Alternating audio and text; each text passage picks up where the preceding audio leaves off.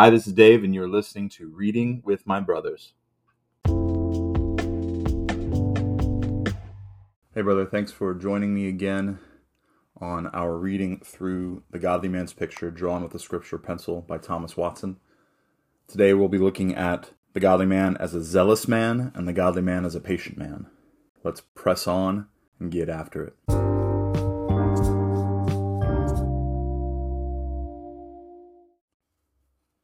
Section 15 A godly man is a zealous man. Grace turns a saint into a seraph. It makes him burn in holy zeal. Zeal is a mixed affection, a compound of love and anger. It carries forth our love to God and anger against sin in the most intense manner. Zeal is the flame of the affections. A godly man has a double baptism, of water and fire. He is baptized with the spirit of zeal, he is zealous for God's honor, truth, worship. Quote, My zeal hath consumed me. Psalm 119, 139. It was a crown set on Phinehas's head that he was zealous for his God. Numbers 25:13. Moses is touched with a coal from God's altar, and in his zeal he breaks the tablets. Exodus 32:19. Our blessed Savior, in his zeal, whips the buyers and sellers out of the temple. The zeal of thine house hath eaten me up. John 2:17.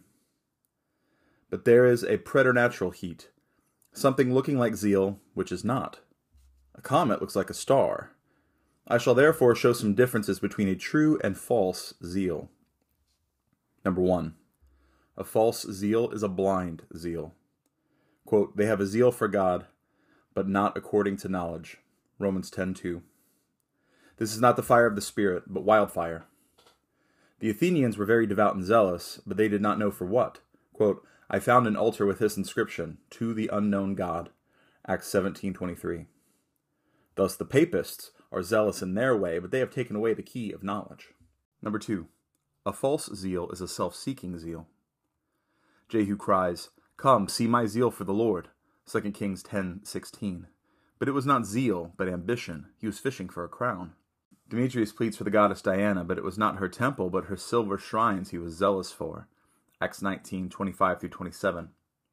Such zealots Ignatius complains of in his time, that they made a trade of Christ and religion by which to enrich themselves. It was probable that many in King Henry VIII's time were eager to pull down the abbeys, not out of any zeal against popery, but that they might build their own houses upon the ruins of those abbeys, like eagles which fly aloft, but their eyes are down upon their prey. If blind zeal is punished sevenfold, hypocritical zeal shall be punished seventy sevenfold. Number three. A false preposterous zeal is a misguided zeal. It occurs most in things which are not commanded. It is a sign of a hypocrite to be zealous for traditions and careless of institutions. The Pharisees were more zealous about washing their cups than their hearts. Number four. A false zeal is fired with passion. James and John, when they wished to call fire from heaven, were rebuked by our Saviour. Ye know not what manner of spirit ye are of. Luke 9:55.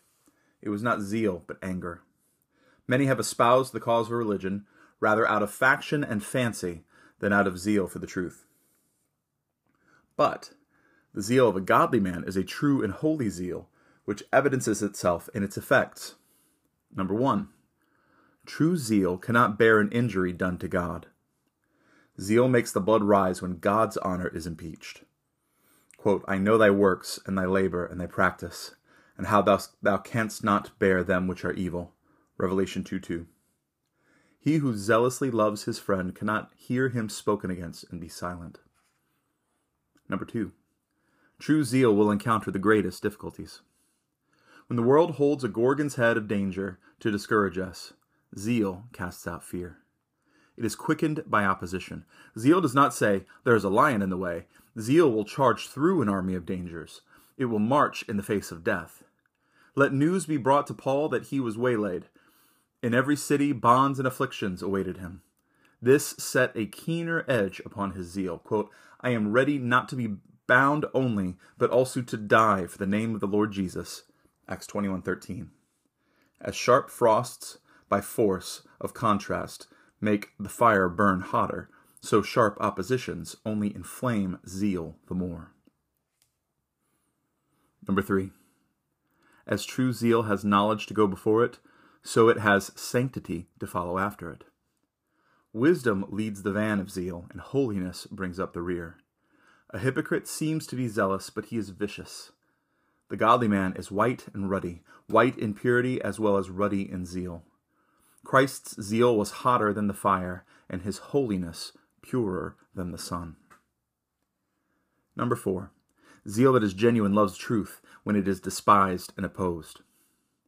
Quote, they have made void thy law, therefore I love thy commandments above gold. Psalm 119, verse 126 and 127. The more others deride holiness, the more we love it. What is religion the worse for others disgracing it? Does a diamond sparkle the less because a blind man disparages it? The more outrageous the wicked are against the truth, the more courageous the godly are for it. When Michal scoffed at David's religious dancing before the ark, he said, If this is to be vile, I will yet be more vile. 2 Samuel 6:22. Number 5. True zeal causes fervency in duty, quote, fervent in spirit, Romans 12:11. Zeal makes us hear with reverence, pray with affection, love with ardency. God kindled Moses' sacrifice from heaven. Quote, there came a fire out from before the Lord and consumed upon the altar the burnt offering. Leviticus 9:24. When we are zealous in devotion and our hearts wax hot within us, here is a fire from heaven kindling our sacrifice. How odious it is for a man to be all fire when he is sinning and all ice when he is praying. A pious heart, like water seething hot, boils over in holy affections. Number six, true zeal is never out of breath. Though it is violent, it is perpetual. No waters can quench the flame of zeal. It is torrid in the frigid zone. The heat of zeal is like the natural heat coming from the heart, which lasts as long as life. That zeal which is not constant was never true. Use number one. How opposite to godliness are those who cry down zeal and count it a religious frenzy. They are for the light of knowledge, but not the heat of zeal. When Basil was earnest in preaching against the Arian heresy, it was interpreted as folly and dotage. Religion is a matter requiring zeal. The kingdom of heaven will not be taken except by violence. Matthew 11:12. Objection. But why so much fervor in religion? What then becomes of prudence? Answer. Though prudence is to direct zeal, yet it is not to destroy it. Because sight is requisite, must the body therefore have no heat? If prudence is the eye of religion, zeal is the heart. Question. But where is moderation? Answer. Though moderation in things of indifference is commendable, and doubtless it would greatly tend to settle the peace of the church, yet in the main articles of faith, wherein God's glory and our salvation lie at stake, here moderation is nothing but sinful neutrality. It was Calvin's advice to Melanchthon that he should not so affect the name of moderate as that that at length he lost all his zeal. Objection. But the apostle urges moderation. Quote, Let your moderation be known to all. Philippians 4 5. Answer. Number one, the apostle is speaking there of moderating our passion. The Greek word for moderation signifies candor and meekness, the opposite of rash anger. So the word is rendered in another place patient, 1 Timothy 3 3. By moderation, then, is meant meekness of spirit. That is made clear by the subsequent words, the Lord is at hand. As if the apostle had said, Avenge not yourselves, for the Lord is at hand. He is ready to avenge your personal wrongs but this in no way hinders a Christian from being zealous in matters of religion. Answer number two. What strangers they are to godliness who have no zeal for the glory of God. They can see his ordinances despised, his worship adulterated, yet their spirits are not at all stirred in them. How many are of a dull, lukewarm temper, zealous for their own secular interest, but have no zeal for the things of heaven? Hot in their own cause, but cool in God's. The Lord most abominates lukewarm, nominal Christians. I almost said that he is sick of them. Quote, I would thou wert cold or hot, anything but lukewarm.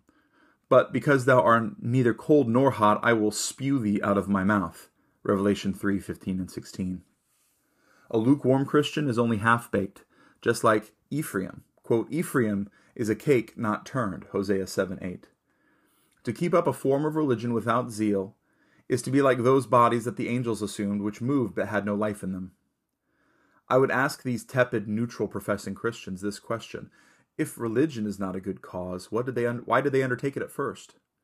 If it is, why did they go about it so faintly? Why have they no more holy ardor of soul? These persons would gladly go to heaven on a soft bed, but are loath to be carried there in a fiery chariot of zeal. Remember, God will be zealous against those who are not zealous. He provides the fire of hell for those who lack the fire of zeal. Use number two. As you would be found in the catalogue of the godly, strive for zeal. It is better to be of no religion than not to be zealous in religion. Be, beware of carnal policy. This is one of those, those three things which Luther feared would be the death of religion. Some men have been too wise to be saved. Their discretion has quenched their zeal. Beware of sloth, which is an enemy to zeal. Quote, Be zealous, therefore, and repent. Revelation 3.19. Christians, what do you reserve your zeal for? Is it for your gold that perishes or for your passions that make you perish? Can you bestow your zeal better than, than upon God? How zealous men have been in a false religion. Quote, they, they lavish gold out of the bag and weigh silver in the balance. Isaiah 46 6. The Jews did not spare any cost in their idolatrous worship. No, they caused their sons and daughters to pass through the fire to Molech. Jeremiah 32 35. They were so zealous in their idol worship that they would sacrifice their sons and daughters to their false gods. How far the pure-blind heathen went in their false zeal. When the tribunes of Rome complained that they wanted gold in their treasuries to offer to Apollo, the Roman matrons plucked off their chains of gold and rings and bracelets and gave them to the priests to offer up in sacrifice. Were these so zealous in their sinful worship, and will you not be zealous in the worship of the true God? Can you lose anything by your zeal? Shall it not be superabundantly recompensed? What is heaven worth? What is a sight of God worth? Was not Jesus Christ zealous for you? He sweated drops of blood. He, conf- he conflicted with his Father's wrath. How zealous he was for your redemption, and have you no zeal for him? Is, is there anything you yourselves hate more than dullness and slothfulness in your servants? You are weary of such servants. Do you dislike a dull spirit in others, but not in yourselves? What are all your duties without zeal, but mere fancies and nonentities? Do you know what a glorious thing zeal is? It is the luster that sparkles from grace. It is the flame of love. It resembles the Holy Ghost. Quote, there appeared cloven tongues like fire, which sat upon each of them, and they were all filled with the Holy Ghost. Acts 2, verse 3 and 4. Tongues of fire were an emblem to represent the fire of zeal which the Spirit poured upon them. Zeal makes all our religious performances prevail with God. When the iron is red hot, it enters best, and when our services are red hot with zeal, they pierce heaven soonest.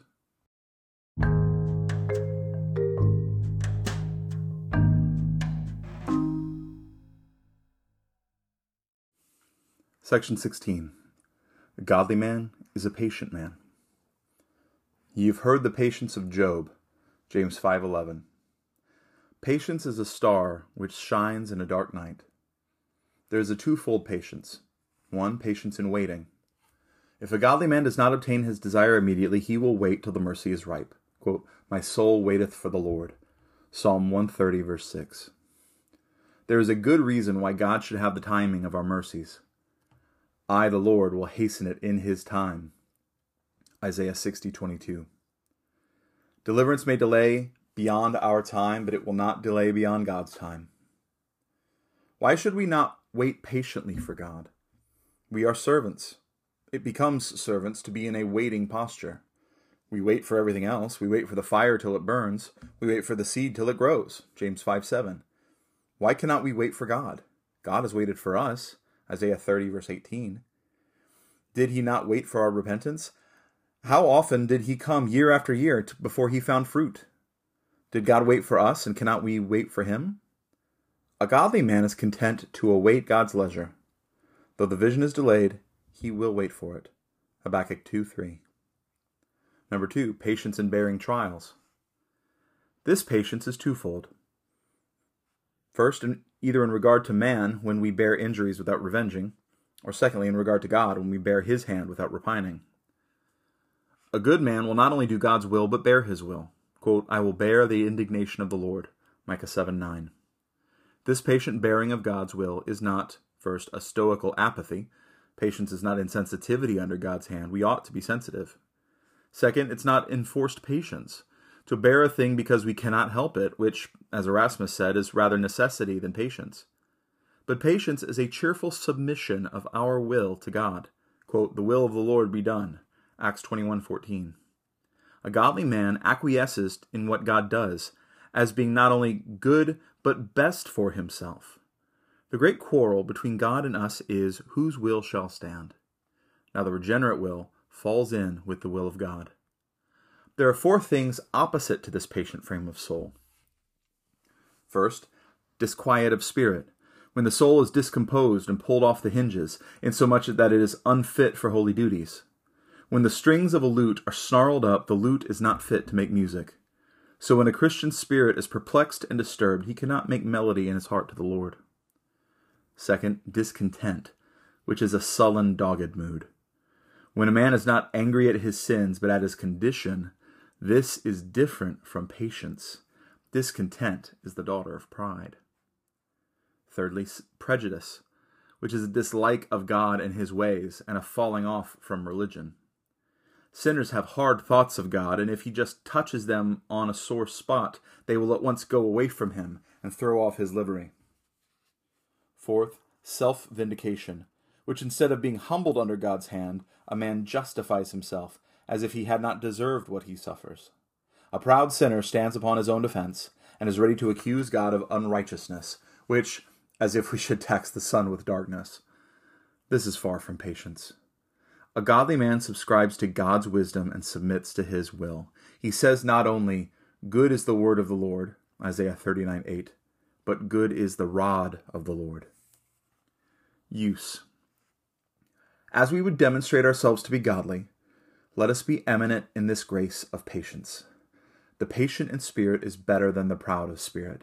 Ecclesiastes 7 8. There are some graces which we shall have no need of in heaven. We shall have no need of faith when we have full vision, nor patience when we have perfect joy. But in a dark, sorrowful night there is need of these stars to shine. Hebrews 10:36. Let us show our patience in bearing God's will. Patience in bearing God's will is twofold. First, when God removes any comfort from us, and second, when God imposes any evil on us. Number one, we must be patient when God removes any comfort from us. If God takes away any of our relations, quote, I take away the desiring of thine eyes with a stroke, Ezekiel 24:16 it is still our duty patiently to acquiesce to the will of God. The loss of a dear relation is like pulling away a limb from the body. Quote, a man dies every time he loses his own kith and kin. But grace will make our hearts calm and quiet and produce holy patience in us under such a severe dispensation.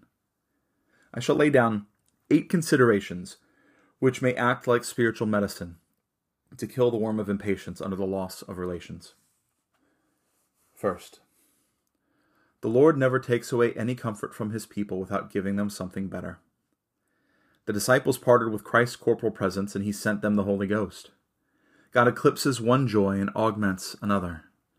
He simply makes an exchange. He takes away a flower and gives a diamond. Second, when godly friends die, they are in a better condition. They are taken away from the evil to come, Isaiah 57 1. They are out of the storm and have gone to the haven. Blessed are the dead which die in the Lord. Revelation 14:13. The godly have a portion promised them upon their marriage to Christ, but the portion is not paid till the day of their death. The saints are promoted at death to communion with God. They have what they so long hoped for and prayed for. Why then should we be impatient at our friend's promotion? Thirdly, you who are a saint have a friend in heaven whom you cannot lose. The Jews have a saying at their funerals Let your consolation be in heaven. Are you mourning somebody close to you?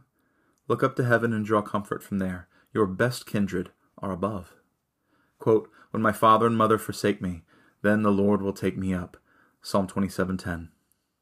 God will be with you in the hour of death. Though I walk through the valley of the shadow of death, thou art with me. Psalm 23:4. Other friends you cannot keep. God as a friend you cannot lose. He will be your guide in life, your hope in death, your reward after death. Fourthly, perhaps God is correcting you for a fault, and if so, it becomes you to be patient. It may be your friend has more of your love than God, and therefore God took away such a relation, so that the stream of your love might run back to Him again. A gracious woman has been deprived first of her children, then of her husband. She said, Lord, thou hast a plot against me. Thou intendest to have all my love. God does not like to have any creature sit upon the throne of our affections. He will take away the comfort, and then he shall lie nearest our heart. If a husband bestows a jewel on his wife, and she so falls in love with the jewel as to forget her husband, he will take away the jewel, so that her love may return to him again. A dear relation is this jewel. If we begin to idolize it, God will take away the jewel so that our love may return to him again. Fifth, a godly relation is parted with, but not lost. That is lost which we have no hope ever of seeing again religious friends, have only gone a little ahead of us. A time will shortly come when there shall be a meeting without parting. 1 Thessalonians 5:10. How glad one is to see a long absent friend. Oh, what glorious applause there will be when old relations meet together in heaven and are in each other's embraces. When a great prince lands at the shore, the guns go off in a token of joy when godly friends have all landed at the heavenly shore and congratulate one another on their happiness, what stupendous joy there will be! What music in the choir of angels! How heaven will ring in their praises, and that which is the crown of all! Those who were joined in the flesh here shall be joined nearer than ever in the mystic body, and shall lie together in Christ's bosom, that bed of perfume. 1 Thessalonians 4.17 Sixth, we have deserved worse at God's hand.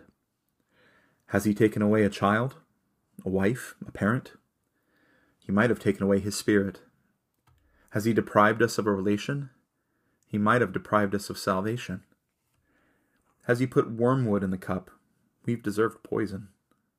Quote, Thou hast punished us less than our iniquities deserve. Ezra 9.13 We have a sea of sin and only a drop of suffering. Seventh, the patient soul enjoys itself most sweetly. An impatient man is like a troubled sea that cannot rest. Isaiah 57:20. He tortures himself upon a rack of his own griefs and passions, whereas patience calms the heart, as Christ did the sea when it was rough. Now there is a Sabbath in the heart, yes, a heaven.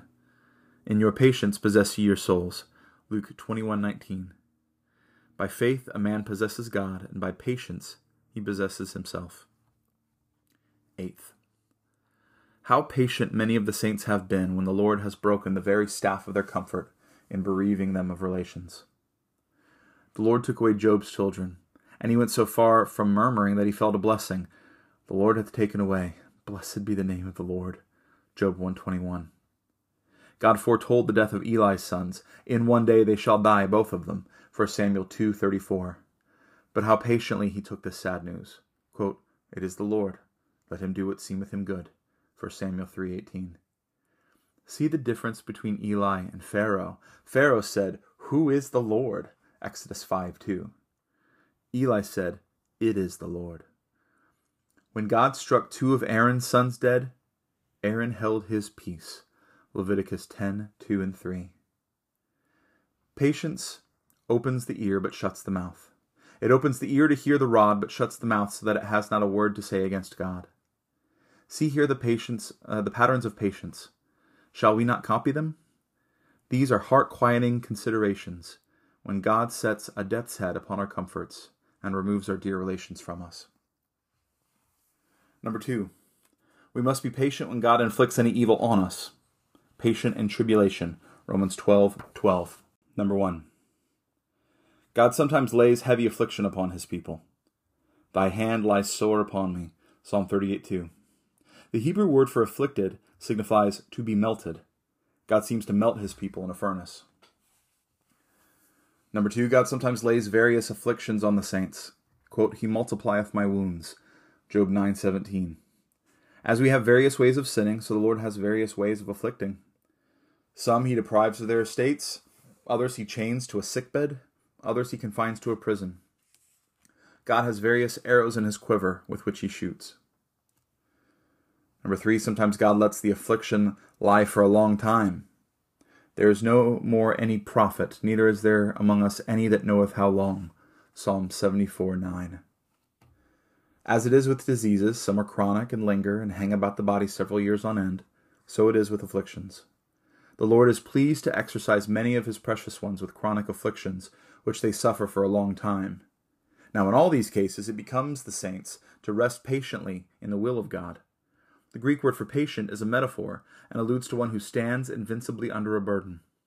This is the right notion of patience when we bear afflictions invincibly without fainting or fretting. The test of a pilot is seen in a storm. So the test of a Christian is seen in affliction. That man has the right art of navigation who, when the boisterous winds blow from heaven, steers the ship of his soul wisely, and does not dash upon the rock of impatience. A Christian should always maintain decorum, not behaving himself in an unseemly manner or disguising himself with intemperate passion when the hand of God lies upon him. Patience adorns suffering. Affliction in Scripture is compared to a net. Thou broughtest us into the net. Psalm 66:11. Some have escaped the devil's net, yet the Lord allows them to be taken in the net of affliction. But they must not be, quote, as a wild bull in a net. Isaiah 51:20, kicking and flinging against their maker, but lie patiently still uh, till God breaks the net and makes a way for their escape. I shall propound four cogent arguments to encourage patience under those evils which God inflicts upon us. Number one, afflictions are for our profit, for our benefit.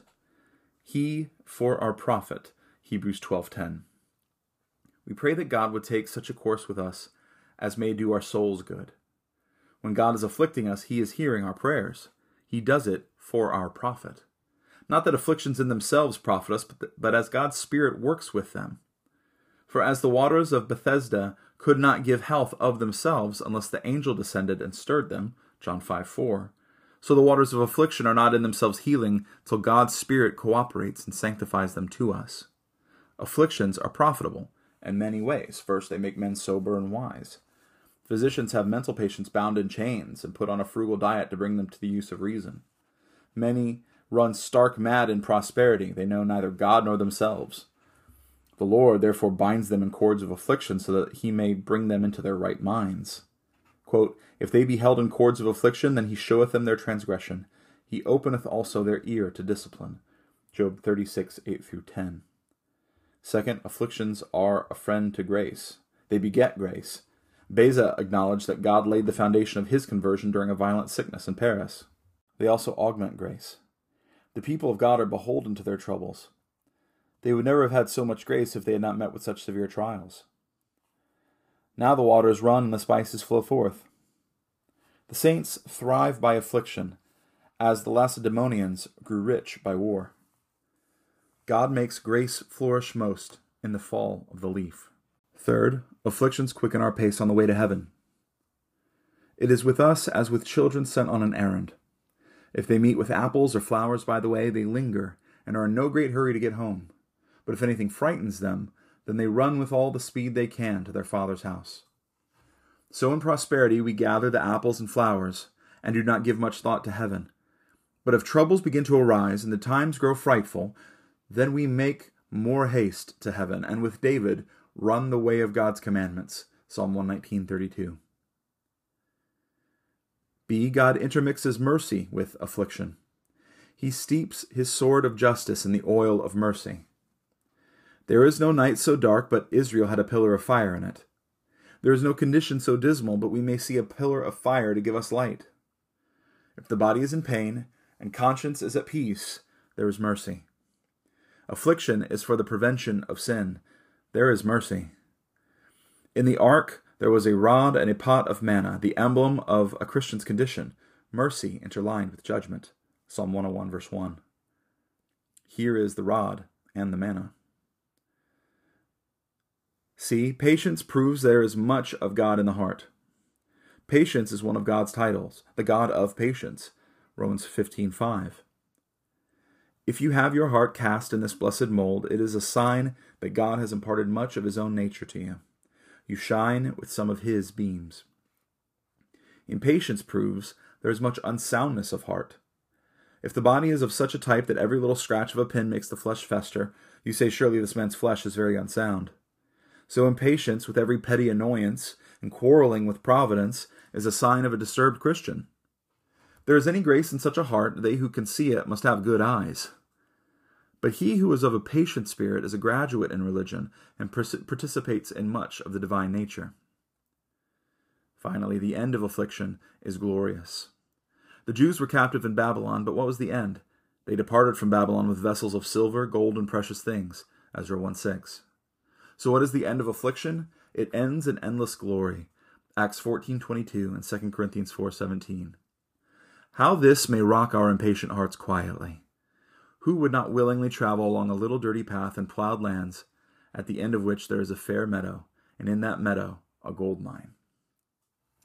Question. How shall I get my heart turned to a patient mood? Answer. Get faith. All our impatience proceeds from unbelief.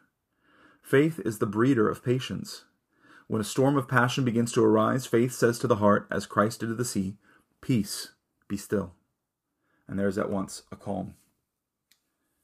Question How does faith work patience? Answer Faith argues the soul into patience. Faith is like the town clerk in Ephesus who allayed the contention of the multitude and argued them soberly into peace. Acts 19 35 and 36. So when impatience begins to clamor and make a hubbub in the soul, faith appeases the tumult and argues the soul into holy patience. Faith says, Why art thou disquieted, O my soul? Psalm 42 5. Are you afflicted? Is it not your Father who has done it? He is carving and polishing you and making you fit for glory. He smites that he may save. What is your trial? Is it sickness? God shakes the tree of your body so that some fruit may fall, even the peaceable fruit of righteousness. Hebrews 12:11. Are you driven from your home? God has prepared a city for you. Hebrews 11:16. Do you suffer reproach for Christ's sake? The spirit of glory and of God resteth upon you. 1 Peter 4:14. Thus, faith argues and disputes the soul into patience. Pray to God for patience. Patience is a flower of God's planting. Pray that it may grow in your heart and send forth its sweet perfume. Prayer is a holy charm to charm down the evil spirit. Prayer composes the heart and puts it in tune when impatience has broken the strings and put everything into confusion. Oh, go to God. Prayer delights God's ear. It melts his heart. It opens his hand. God cannot deny a praying soul. Seek him with importunity, and either he will remove the affliction, or, which is better, he will remove your impatience.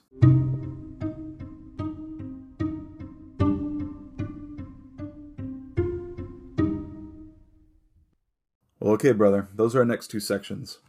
The godly man is a zealous man, and the godly man is a patient man. I feel like I say this every time, but it always seems that these sections strike at the heart.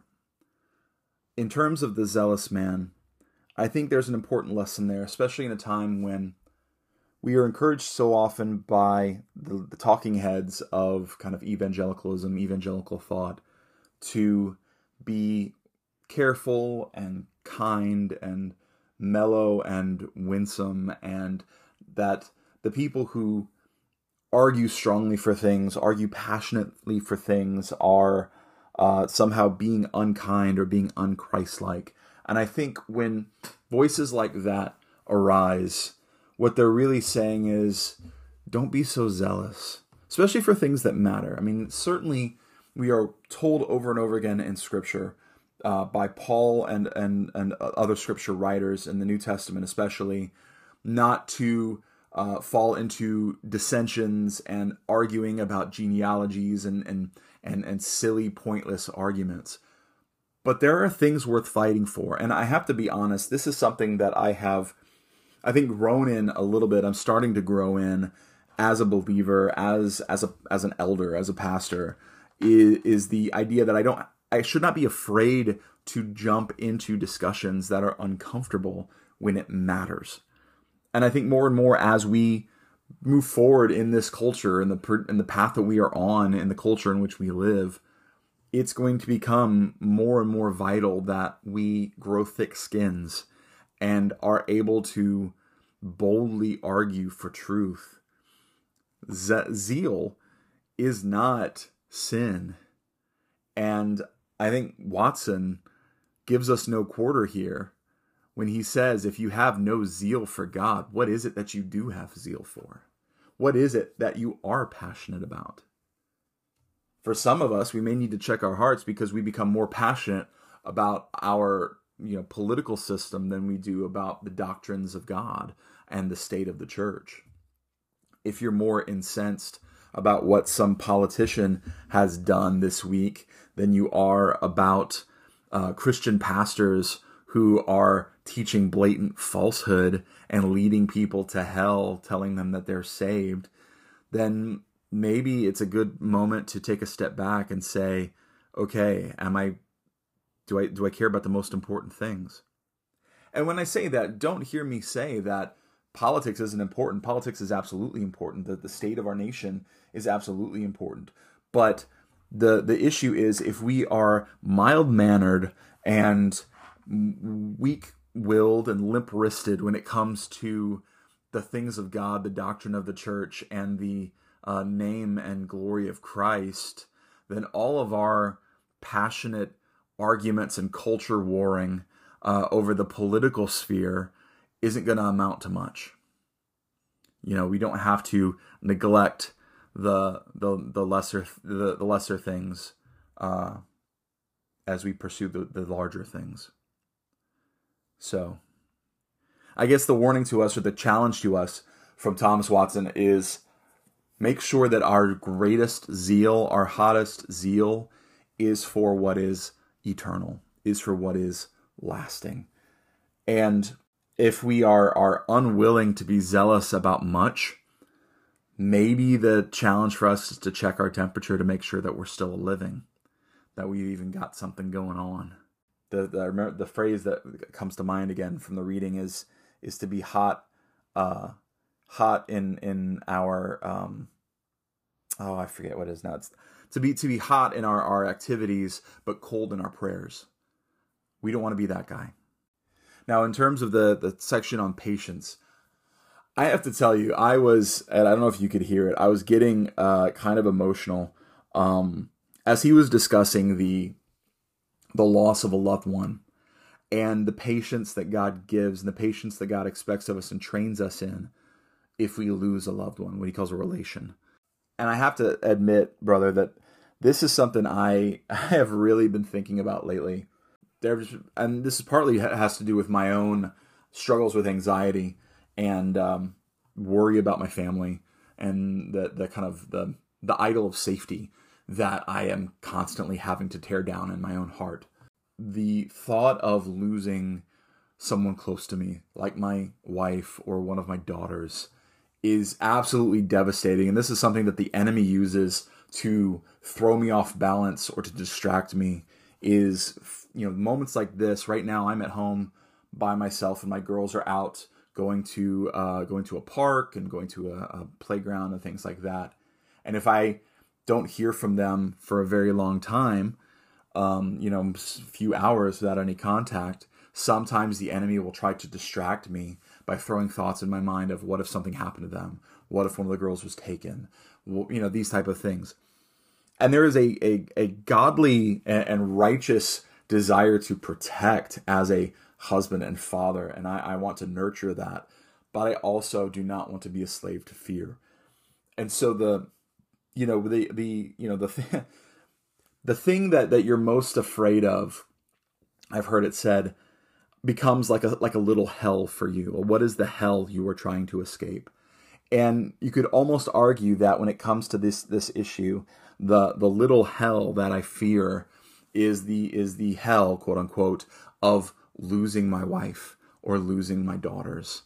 And um, this section it, about patience was really encouraging to me because it was a challenge to me that even if God, in His providential wisdom, decided to take my girls, I have to be able to throw myself on the ground and lift up my hands and say, The Lord gives and the Lord takes away.